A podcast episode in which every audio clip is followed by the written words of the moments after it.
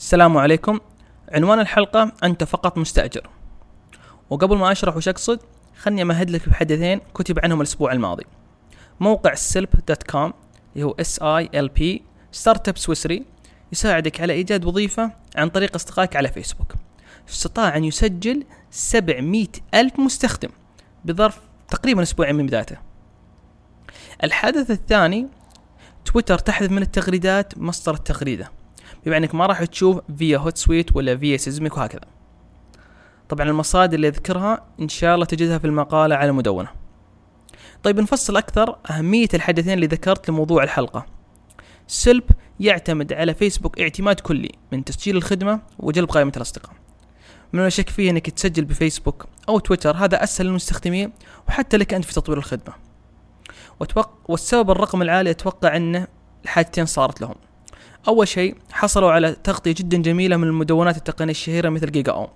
الشيء الثاني إنهم استخدموا فيسبوك للتسجيل وهذا سرع عملية إن الناس تسجل وتجرب الخدمة. هذا الجانب المشرق من استخدام هذه المنصات الكبيرة والاعتماد عليها.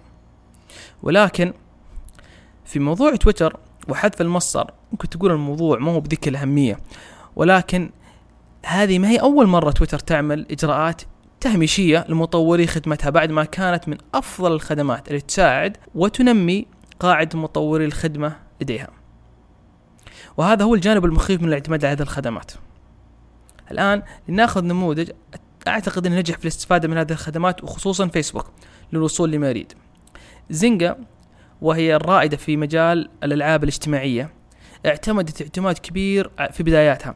على فيسبوك في نموذج عملها وزيادة حجم قاعدتها من المستخدمين. ولكن كان عندها مشكلة. كانت دائما تحت رحمة قرارات فيسبوك. ولما جات جوجل بلس تعاونت مع جوجل لتتوسع. بس مع ذلك ما زالت تحت رحمة مالك بيت ثاني اللي هو جوجل. وفي النهاية ما زالت زنجا مجرد مستأجر للمنصات الكبيرة هذه. ولكن قبل فترة عملوا قرار جدا حكيم وهو هم قاموا ببناء منصة خاصة لزنجا على Zynga dot com طبعا الآن وش اللي صار؟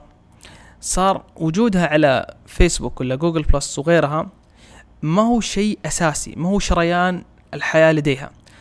صارت أشياء تعتبرها توسعية.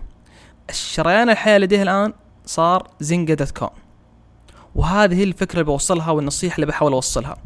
إذا مشروعك يعتمد على خدمات أخرى وخصوصا إذا كان الشيء الجوهري الذي تقوم عليه خدمتك يعتمد اعتماد كلي عليها.